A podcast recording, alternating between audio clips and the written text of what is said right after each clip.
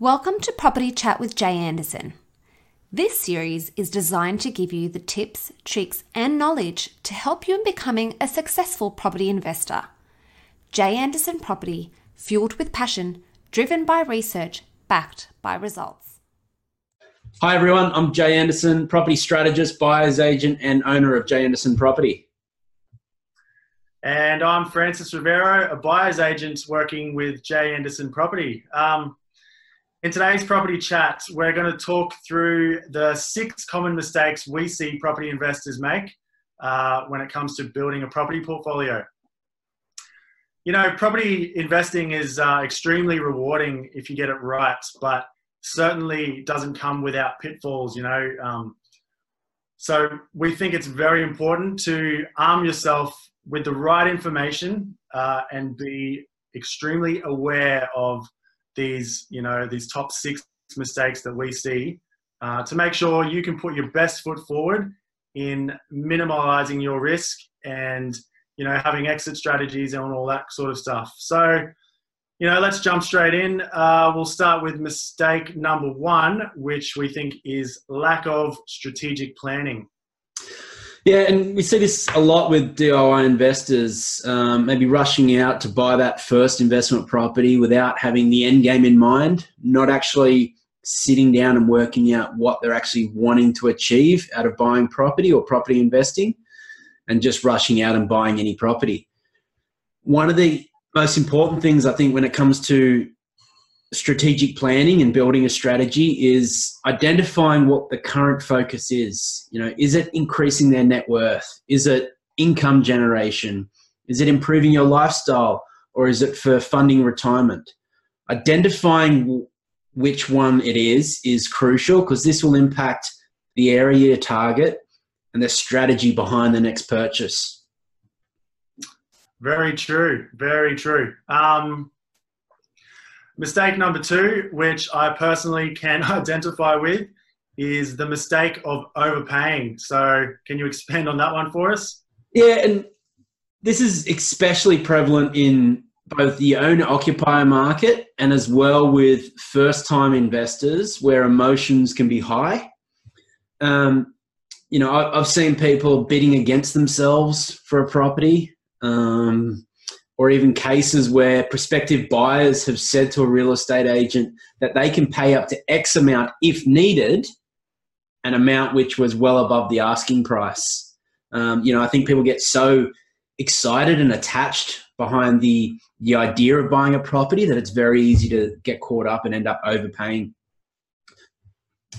Yeah, and I mean, like I said, I can identify with this because the first property my wife and I bought a number of years ago now, um, you know, this was before I really went on a, a true education journey as to what makes for um, great property to add to a portfolio that's actually going to help you uh, retire at some point in time.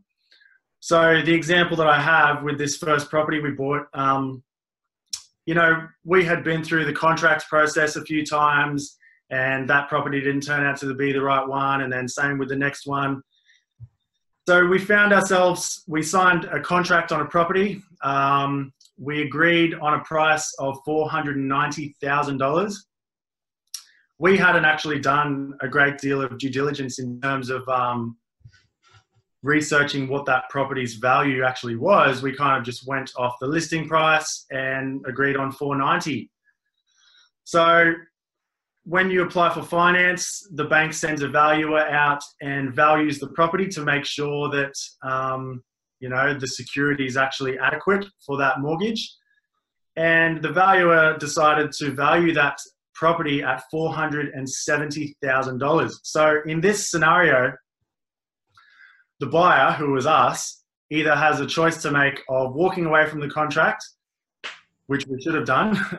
but what we ended up doing was just putting in the extra $20,000 because we were so, I guess, tired and exhausted of this process. We're both working full time jobs, very busy, and we just wanted to buy a house and move in. And, you know, that's kind of a lead on from the previous mistake, mistake number one, which is lack of strategic planning. We had no plan. We just wanted to buy a property, right? Um, So, you know, which leads into mistake number two of overpaying. And in all honesty, mate, uh, this actually is a pretty good segue into mistake number three, which, yeah, we wouldn't have overpaid if um, we had done our solid re- research and due diligence. So, yeah, mistake number three is lack of solid research and due diligence. So, can you expand on that one for us? Yeah, and as, as you as you pointed out, you know, this can be a costly one. Um, you know, it's coming down to looking at comparable sales or really identifying what that property is worth, um, and not just being guided by the price guide or the listing price on the property, but really understanding what is this property worth and even little things, other things like in terms of due diligence, things like flood zones, and you know, is the property affected by a flood zone? Transport noise corridors. So transport noise corridors is essentially, you know, if it's near a main road or a rail line, you know, what level of noise can be heard at that property from that transport corridor? You know, that impacts property value and even tenants wanting to live there or, you know, resale value other things like new housing supply coming into the area. You know, is I know my local area, there's two and a half thousand new properties in the pipeline in the next 24 months, which is going to have huge impact on property prices. Other things like vacancy rates and, you know, concentration or location or density of social housing.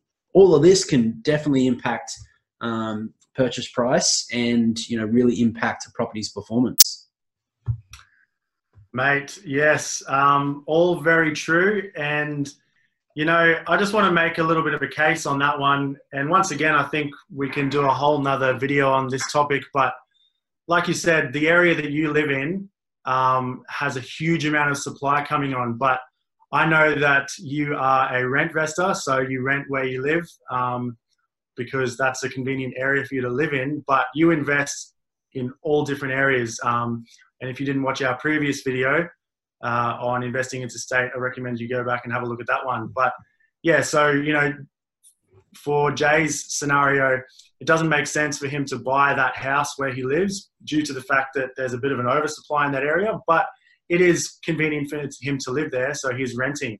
Yes, um, spot on. Yeah. yeah, so we're we're renting where we want to live, and what rentvesting, which is going to be a whole new topic we'll do a video on, but what rentvesting has really enabled me to do is to build a property portfolio that I wouldn't have been able to if I owned my own home.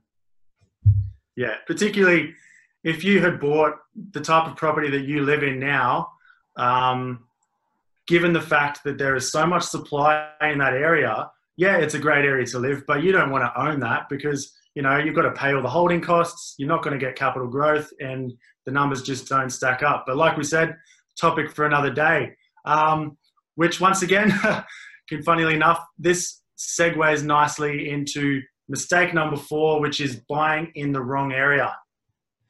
Yeah, and this is typically a result of two of the earlier mistakes that we've touched on being lack of strategic planning and lack of solid research. Um, you know, without these, the chances are strong that you'll end up buying in an area that isn't perfectly synced to you and your unique buying requirements.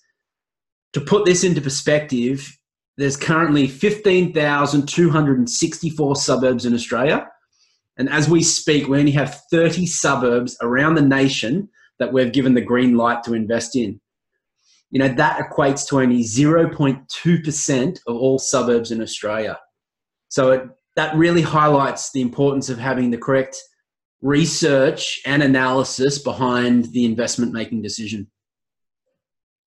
Mate, those are those numbers are actually mind-boggling when you really think about it. Um, but yeah, we'll we'll go more more in depth on that topic another time. Um, alrighty, mistake number five is analysis paralysis. So what's going on there? Yeah, and and, and I fell into this trap um, early on in my investing career. Um, and really, it comes down to in this day and age, we have so much information readily available at our fingertips.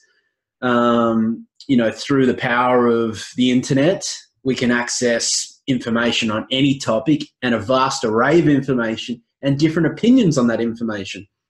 So it can be quite easily to get quite overwhelmed with just an overload of information that you end up freezing and falling into a trap of just feeling overwhelmed with information that you don't make decision and you don't take any action at all. Yes. Uh, truth becomes relative, doesn't it, when you've got all, all this information just flooding your mind all the time?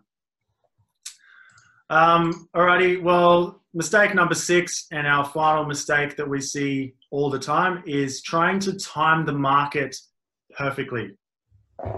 Yeah, so whilst buying in an area that's in the right stage of the market cycle is important, trying to perfectly time it is never a good idea, um, as you can miss out on good buying and selling opportunities.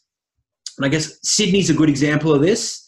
Um, 2016, people holding off on selling their property who did want to sell, but holding off until the market peaks. You know, 2016, we'd just come off the back of a very strong boom in Sydney. Um, prices were very, very um, strong. Um, a lot of demand in the market. You know, there was a lot of action happening. Um, and people were holding off, thinking, oh, the market's going to go up another 5%. We'll just hold off to sell. We'll just hold off to get that little bit more.